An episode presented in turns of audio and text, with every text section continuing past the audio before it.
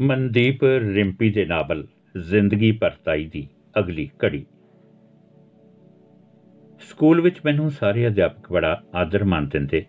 ਮੇਰੇ ਮਿਹਨਤੀ ਮਿਲਨਸਾਰ ਸੁਭਾਅ ਤੇ ਮਿੱਠ ਬੋਲੜੀ ਜ਼ੁਬਾਨ ਕਾਰਨ। ਮੈਂ 15 ਵਰਿਆਂ ਤੋਂ ਇਸ ਸਕੂਲ ਵਿੱਚ ਹੀ ਸਾਂ, ਪਰ ਕਦੇ ਵੀ ਕਿਸੇ ਨਾਲ ਅੱਜ ਤੱਕ ਉੱਚਾ ਨੀਵਾਂ ਬੋਲ ਕੇ ਨਹੀਂ ਸੀ ਵੇਖਿਆ। ਭਾਵੇਂ ਮੈਂ ਆਪਣੀ ਸੰਘਰਸ਼ਮਈ ਜ਼ਿੰਦਗੀ ਜੂਝ ਰਹੀ ਸੀ ਆਪਣੇ ਆਪ ਨਾਲ, ਆਪਣੇ ਹਾਲਾਤਾਂ ਨਾਲ, ਪਰ ਫਿਰ ਵੀ ਆਪਣਾ ਇਹ ਪਰਛਾਵਾਂ ਆਪਣੀ ਨੌਕਰੀ ਤੇ ਫਰਜ਼ਾਂ ਤੋਂ ਕੋਹਾਂ ਦੂਰ ਰੱਖਦੀ। ਇਹ ਸਕੂਲ ਸਦਾ ਹੀ ਮੇਰੀ ਹਰ ਖੁਸ਼ੀ, ਹਰ ਗਮੀ ਦਾ ਗਵਾਹ ਬਣਿਆ। ਸਕੂਲ ਦੀਆਂ ਕੰਧਾਂ, ਛੱਤਾਂ, ਇੱਥੋਂ ਤੱਕ ਕਿ ਰੁੱਖ ਵੀ ਮੈਨੂੰ ਆਪਣੇ ਸਾਹਾਂ 'ਚ ਸਾਹ ਭਰਦੇ ਨਜ਼ਰ ਆਉਂਦੇ। ਮੈਨੂੰ ਮੈਡਮ ਅਤੇ ਆਰਤੀ ਮੈਡਮ ਨਾਲ ਮੈਂ ਆਪਣਾ ਹਰ ਦੁੱਖ, ਸੁੱਖ ਸਾਂਝਾ ਕਰ ਲੈਂਦੀ। ਮੈਨੂੰ ਮੈਡਮ ਭਾਵੇਂ ਮੈਥੋਂ 2-4 ਸਾਲ ਹੀ ਵੱਡੇ ਸਨ, ਜਦੋਂ ਕਿ ਆਰਤੀ ਮੈਡਮ ਵਿੱਚ ਤਾਂ ਮੈਨੂੰ ਆਪਣੀ ਮਾਂ ਦੀ ਝਲਕ ਵੀ ਨਜ਼ਰ ਆਉਂਦੀ। ਭਾਵੇਂ ਜਦੋਂ ਮੇਰੀ ਮਾਂ ਕੁਲਜੀਤ ਦੀ ਮੌਤ ਹੋਈ ਆਰਤੀ ਮੈਡਮ ਛੁੱਟੀ ਤੇ ਸਨ। ਉਹਨਾਂ ਦੀ ਧੀ ਦਾ ਵਿਆਹ ਸੀ ਥੋੜੇ ਦਿਨਾਂ ਬਾਅਦ। ਇਟਲੀ ਚਲੀ ਗਈ ਸੀ। ਆਰਤੀ ਮੈਡਮ ਵੀ ਮੈਨੂੰ ਆਪਣੀ ਧੀ ਹੀ ਸਮਝਦੇ, ਇਸ ਲਈ ਉਹ ਅਕਸਰ ਮੈਨੂੰ ਆਪਣੀ ਜ਼ਿੰਦਗੀ ਨਵੇਂ ਸਿਰਿਓਂ ਸ਼ੁਰੂ ਕਰਨ ਲਈ ਮਾਂ ਵਾਂਗੂ ਸਮਝਾਉਂਦੇ। ਪਰ ਮੈਂ ਹਰ ਵਾਰ ਟਾਲ ਮਟੋਲ ਕਰ ਜਾਂਦੀ ਤੇ ਅਤੀਤ ਦੇ ਪਰਛਾਵੇਂ ਹੇਠ ਆਪਣੀਆਂ ਰੀਝਾਂ ਨੂੰ ਦਬਾਉਣ ਦੇ ਅਸਫਲ ਯਤਨ ਕਰਦੀ ਰਹਿੰਦੀ। ਮੇਰੀ ਜਗਤਾਰ ਮਾਸਟਰ ਜੀ ਨਾਲ ਵੀ ਮੇਰੇ ਡੈਡੀ ਜੀ ਦਾ ਖਾਸ ਮਿੱਤਰ ਹੋਣ ਕਾਰਨ ਬਹੁਤ ਬੰਦੀ ਸੀ।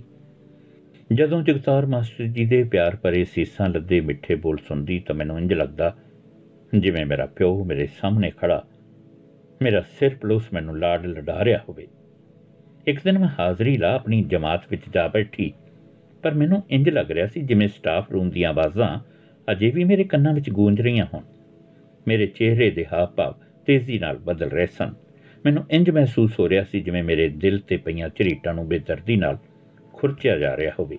ਮੇਰਾ ਜੀ ਕਰ ਰਿਹਾ ਸੀ ਕਿ ਮੈਂ ਉੱਥੋਂ ਕਿਧਰੇ ਦੂਰ ਭੱਜ ਜਾਵਾਂ, ਪਰ ਫੇਰ ਮੈਨੂੰ ਕਦੇ ਆਪਣੇ ਮਾਸੂਮ ਭਤੀਜੇ ਸ਼ਾਨੂ ਦਾ ਚਿਹਰਾ ਨਜ਼ਰ ਆਉਂਦਾ ਤੇ ਕਦੇ ਬੇਬੇ ਦੀਆਂ ਦੁਆਵਾਂ ਭਰੀਆਂ ਅੱਖਾਂ ਤੇ ਫੇਰ ਮੈਂ ਉਹਨਾਂ ਸੋਚਾਂ ਤੋਂ ਉਭਰਨ ਦੀ ਕੋਸ਼ਿਸ਼ ਕਰਦੀ, ਜਿਹੜੀਆਂ ਮੇਰੀ ਹੁੱਜਾਂ ਮਾਰਦੀਆਂ ਤੇ ਪਰੇਸ਼ਾਨ ਕਰਦੀਆਂ। ਉਸ ਦਿਨ ਸਟਾਫ ਰੂਮ ਵਿੱਚ ਛਿੜੀਆਂ ਗੱਲਾਂ ਦਾ ਵਿਸ਼ਾ ਮੇਰੀ ਰੂਹ ਨੂੰ ਟੁੰਬ ਗਿਆ। ਅਸਲ ਵਿੱਚ ਗੱਲਾਂ-ਗੱਲਾਂ ਵਿੱਚ ਗੁਰਸੀਰਤ ਦੀ ਗੱਲ ਤੁਰ ਪਈ। ਗੁਰਸੀਰਤ ਦੀ ਹਾਜ਼ਰੀ ਦਾ ਖਾਨਾ ਖਾਲੀ ਪਿਆ ਸੀ। ਉਹ ਨਾ ਹੀ ਆਪ ਸਕੂਲ ਆਇਆ ਤੇ ਨਾ ਹੀ ਉਹਨੇ ਹਾਲੇ ਤੱਕ ਛੁੱਟੀ ਸੰਬੰਧੀ ਕੋਈ ਸੁਨੇਹਾ ਹੀ ਕੱਲਿਆ ਸੀ। ਸ਼ਾਮਲਾਲ ਮਾਸਟਰ ਜੀ ਨੇ ਜਦੋਂ ਗੁਰਸੀਰਤ ਦੀ ਹਾਜ਼ਰੀ ਦਾ ਖਾਲੀ ਖਾਨਾ ਵੇਖਿਆ ਤਾਂ ਅੱਖਾਂ ਤੋਂ ਚਸ਼ਮਾ ਠੀਕ ਕਰਦੇ ਹੋਏ ਆਖਣ ਲੱਗੇ, ਅੱਜ ਤਾਂ ਕਮਾਲ ਹੀ ਹੋ ਗਿਆ। ਅੱਜ ਆਪਾਂ ਸਾਰੇ ਨੰਬਰ ਲੈ ਗਏ। ਗੁਰਸੀਰਤ ਦਾ ਖਾਨਾ ਖਾਲੀ ਪਿਆ। ਅੱਗੇ ਤਾਂ ਸਭ ਤੋਂ ਪਹਿਲਾਂ ਉਹਦੀ ਹਾਜ਼ਰੀ ਲੱਗੀ ਹੁੰਦੀ ਹੈ, ਭਾਵੇਂ ਮੀਂਹ ਹੋਵੇ ਜਾਂ ਹਨੇਰੀ ਝੁੱਲੇ। ਜਦੋਂ ਦਾ ਸਕੂਲ ਵਿੱਚ ਆਇਆ, ਮਜ਼ਾਲ ਹੈ, ਉਹ ਕਦੀ ਲੇਟ ਆਇਆ ਹੋਵੇ। ਜੇ ਛੁੱਟੀ ਲੈਣੀ ਹੋਵੇ ਤਾਂ ਵੀ ਸਾਜਰੇ ਸਨੇਹ ਕੱਲ ਦਿੰਦਾ ਪਰ ਅੱਜ ਹੈਰਾਨੀ ਹੁੰਦੀ ਹੈ ਜਿਹਾ ਕੀ ਹੋ ਗਿਆ? ਸ਼ਾਮ ਲਾਲ ਮਾਸਟਰ ਜੀ ਦੀ ਗੱਲ ਸੁਣ ਯਸ਼ਪਾਲ ਸਰ ਵੀ ਹੱਸਣ ਲੱਗੇ ਤੇ ਗੱਲ ਹਾਸੇ ਵਿੱਚ ਟਾਲਦੇ ਹੋਏ ਕਹਿਣ ਲੱਗੇ, ਦੇਖਿਓ, ਕੀ ਪਤਾ ਕੋਈ ਖੁਸ਼ਖਬਰੀ ਲੈ ਕੇ ਆਏ ਮੁੰਡਾ? ਤਿਆਰ ਹੋ ਮੂੰਹ ਮਿੱਠਾ ਕਰਨ ਲਈ। ਲੱਗਦਾ ਘੋੜੀ ਚੜਨ ਦਾ ਮਨ ਬਣਾ ਲਿਆ ਮੁੰਡੇ ਨੇ।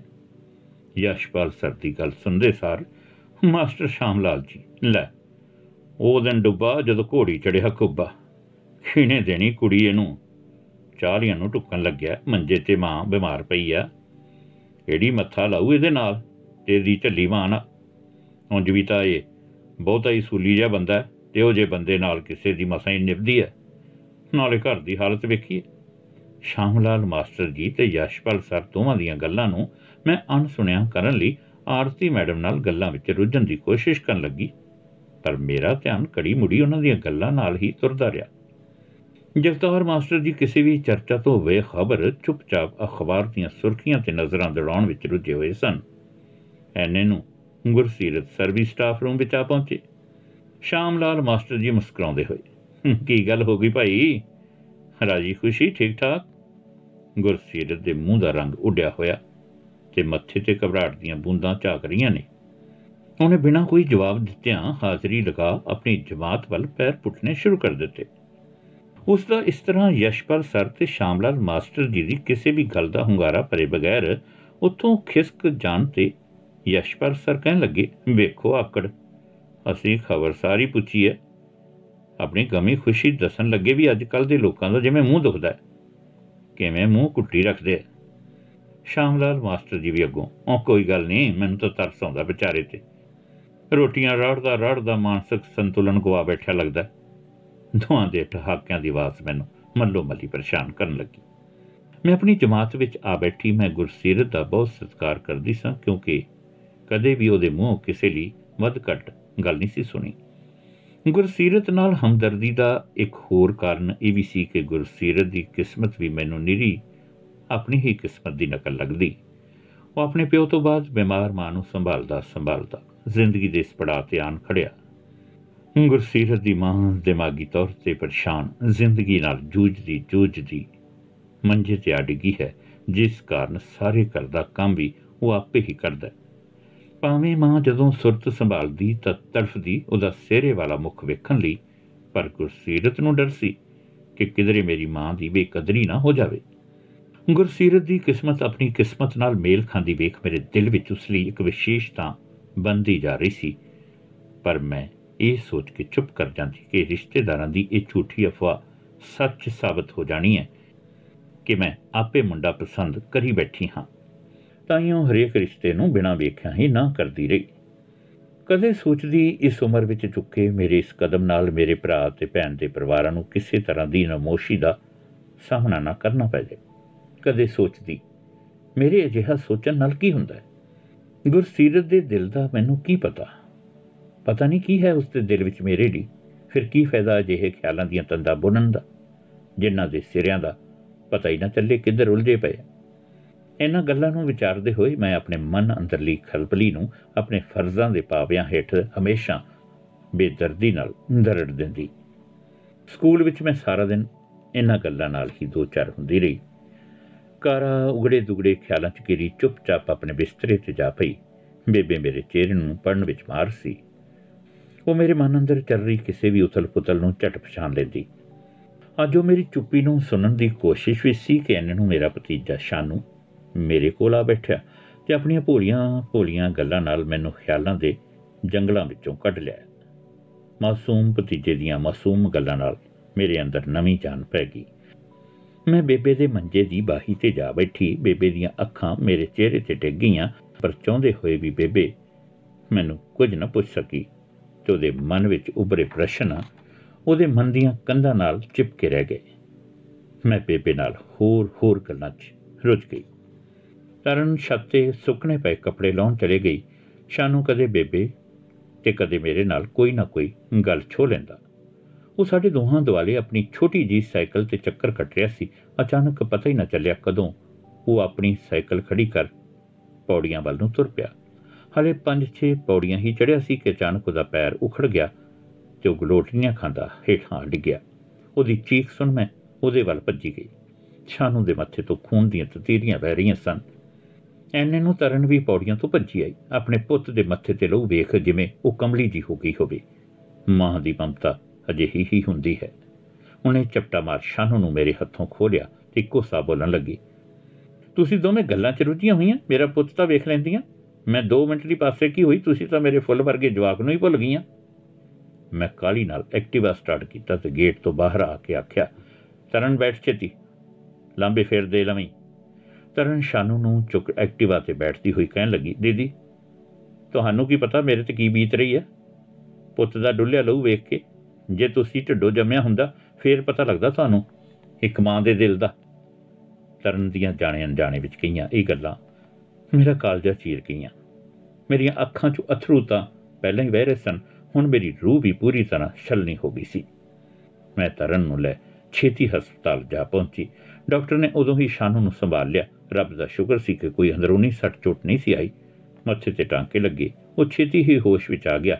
ਅਸਲ ਵਿੱਚ ਉਹ ਪੌੜੀਆਂ ਤੋਂ ਡਿੱਗ ਕੇ ਡਰ ਨਾਲ ਬੇਹੋਸ਼ ਹੋ ਗਿਆ ਸੀ। ਸ਼ਾਨੂ ਦੀਆਂ ਰਿਪੋਰਟਾਂ ਵੇਖ ਮੇਰੇ ਸਾਹ ਵਿੱਚ ਸਾਹ ਆ ਗਏ। ਭਾਵੇਂ ਸ਼ਾਨੂ ਨੂੰ ਤਾਂ ਦੂਜੇ ਦਿਨ ਹੀ ਹਸਪਤਾਲ ਤੋਂ ਛੁੱਟੀ ਮਿਲ ਗਈ, ਪਰ ਤਰਨ ਦੇ ਮੂੰਹੋਂ ਨਿਕਲੇ ਸ਼ਬਦਾਂ ਦੇ ਸੂਲ ਮੈਨੂੰ ਦਿਨ ਰਾਤ ਚੁਭਦੇ ਰਹਿੰਦੇ। ਮੈਂ ਸੋਚਦੀ ਕਿ ਜੇਕਰ ਮੇਰੇ ਮਾਪਿਓ ਜਿਉਂਦੇ ਹੁੰਦੇ ਤਾਂ ਹੁਣ ਤੱਕ ਮੈਂ ਵੀ ਮਾਂ ਬਣਨ ਦੀ ਪੀੜ ਹੰਡਾ ਚੁੱਕੀ ਹੁੰਦੀ। ਮੈਂ ਵੀ ਆਪਣੇ ਢਿੱਡੋਂ ਜੰਮੇ ਜੀਆਂ ਨਾਲ ਮਮਤਾ ਦੀਆਂ ਪਿੰਗਾਂ ਦੇ ਹੁਲਾਰੇ ਲੈਂਦੀ। ਮੈਂ ਆਪਣੇ ਭੈਣ ਭਰਾਵਾਂ ਦੀ ਤਰ੍ਹਾਂ ਆਪਣੇ ਘਰ ਵਿੱਚ ਖੁਸ਼ੀਆਂ ਦੇ ਰੰਗ ਵੇਖਦੀ।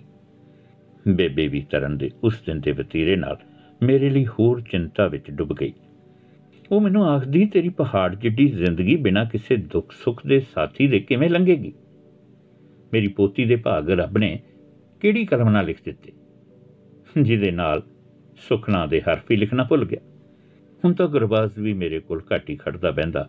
ਉਹ ਵੀ ਕਦੇ ਦਫ਼ਤਰੀ ਕੰਮਾਂ ਵਿੱਚ ਰੁੱਝਿਆ ਹੁੰਦਾ ਤੇ ਕਦੇ-ਕਦੇ ਕਿਸੇ ਹੋਰ ਘਰੇਲੂ ਜ਼ਿੰਮੇਵਾਰੀ ਵਿੱਚ। ਹੁਣ ਮੈਨੂੰ ਪੰਜ ਜੀਆਂ ਦਾ ਘਰ ਵੀ ਸੁੰਨਾ ਸੁੰਨਾ ਜਾਪਦਾ। ਮੈਂ ਆਪਣੀਆਂ ਪਰੇਸ਼ਾਨੀਆਂ ਵਿੱਚ ਘਿਰੀ ਹੋਈ ਇੰਜ ਮਹਿਸੂਸ ਕਰਦੀ ਜਿਵੇਂ ਗੁਰਬਾਜ਼ ਵੀ ਹੁਣ ਪਹਿਲਾਂ ਵਰਗਾ ਗੁਰਬਾਜ਼ ਨਹੀਂ ਰਿਹਾ। ਉਹ ਬਹੁਤ ਬਦਲ ਗਿਆ ਹੈ, ਜਦੋਂ ਕਿ ਸਮੇਂ ਤੇ ਹਾਲਾਤ ਕਾਰਨ ਗੁਰਬਾਜ਼ ਮੈਨੂੰ ਪੂਰਾ ਸਮਾਂ ਨਹੀਂ ਸੀ ਦੇ ਪਾ ਰਿਹਾ। ਮੈਨੂੰ ਇੰਜ ਲੱਗਣ ਲੱਗਿਆ ਜਿਵੇਂ ਮੈਂ ਹੁਣ ਕੋਈ ਅਣਚਾਹਿਆ ਜੀ ਹੋਵਾਂ, ਇਸ ਘਰ ਵਿੱਚ, ਜਿਸ ਘਰ ਵਿੱਚ ਮੇਰਾ ਕਦੇ ਬਚਪਨ ਬੀਤਿਆ, ਕਦੇ ਮੇਰੀ ਸਰਦਾਰੀ ਸੀ। ਮੈਂ ਘਰੋਂ ਸਵੇਰੇ ਤਿਆਰ ਹੋ ਸਕੂਲ ਜਾਂਦੀ ਤੇ ਸਕੂਲ ਤੋਂ ਵਾਪਸ ਆ ਕੇ ਆਪਣੇ ਕਮਰੇ ਵਿੱਚ ਪਈ ਕਿਤਾਬਾਂ ਨਾਲ ਸਾਂਝਾ ਪਾ, ਆਪਣੇ ਆਪ ਨੂੰ ਖੁਸ਼ ਰੱਖਣ ਦਾ ਯਤਨ ਕਰਦੀ ਜਾਂ ਫਿਰ ਬੇਬੇ ਕੋਲ ਬੈਠ ਪੁਰਾਣੀਆਂ ਯਾਦਾਂ ਦੇ ਖਿਲਰੇ ਟੋਟੇ ਇਕੱਠੇ ਕਰਦੀ ਰਹਿੰਦੀ। ਤਰਨ ਦੇ ਦਿਨੋਂ ਦਿਨ ਮੇਰੇ ਲਈ ਰੁੱਖੇ ਬਤੀਰੇ ਨੂੰ ਵੇਖ ਬੇਬੇ ਅੰਦਰੋਂ ਅੰਦਰ ਖਪਦੀ ਰਹਿੰਦੀ, ਪਰ ਉਹਨੇ ਮੇਰੇ ਲਈ ਸੁਪਨੇ ਸਜਾਉਣੇ ਨਾ ਛੱਡੇ। ਰੰਗਲੀ ਮਹਿੰਦੀ ਭਰੇ ਹੱਥਾਂ ਦੇ ਸੁਪਨੇ, ਲਾਲ ਚੂੜੇ ਨਾਲ ਗੱਲਾਂ ਕਰਦੀ ਮੈਨੂੰ ਵੇਖਣ ਲਈ ਉਹਦੀਆਂ ਅੱਖਾਂ ਨਿੱਤ ਰਾਤ ਨੂੰ ਸੌਣ ਵੇਲੇ ਸੁਪਨੇ ਬੁਣਦੀਆਂ ਤੇ ਸਾਰੀ ਰਾਤ ਉਹ ਨਵੇਂ-ਨਵੇਂ ਨਮੂਨੇ ਕਰਦੀਆਂ ਰਹਿੰਦੀਆਂ। ਬੇਬੇ ਕਈ ਵਾਰ ਜਦੋਂ ਆਪਣੀ ਚੇਤਿਆਂ ਦੀ ਚੰਗੇਰ ਚੁੱਕ ਕੇ ਬੈਠ ਜਾਂਦੀ ਤੇ ਉਹਨੂੰ ਫਰੋਲਦਿਆਂ ਫਰੋਲਦਿਆਂ ਆਪਣੇ ਪੁੱਤ ਨੂੰ ਦੀਆਂ ਯਾਦਾਂ ਨੂੰ ਅੱਖਾਂ ਮੂਰੇ ਰੱਖ ਕੇ ਹੌਂਕੇ ਪਰ ਪਰ ਚੁਰੜੀਆਂ ਦੇ ਰਾਹੇ ਤਿਪ ਤਿਪ ਹੰਝੂ ਕੇਰਦੀ ਹੋਈ ਸੁਰਤ ਗਵਾ ਬੈਠਦੀ। ਉਹ ਉੱਚੀ ਉੱਚੀ ਹਾਏ ਦੁਹਾਈ ਪਾਉਣ ਲੱਗਦੀ। ਮੈਂ ਉੱਠ ਪੈਂਦੀ ਆਪਣੀ ਦਾਦੀ ਨੂੰ ਜਵਾਕਾਂ ਵਾਂਗੂ ਚੁੱਪ ਕਰਾਉਂਦੀ ਹੋਈ। ਕਦੇ ਪਾਣੀ ਦਾ ਘੁੱਟ ਪਿਲਾਉਂਦੀ ਤੇ ਕਦੇ ਉਹਨੂੰ ਆਪਣੇ ਕਲਾਵੇ ਵਿੱਚ ਭਰ ਲੈਂਦੀ। ਬਾਕੀ ਅਗਲੇ ਅੰਕ ਵਿੱਚ।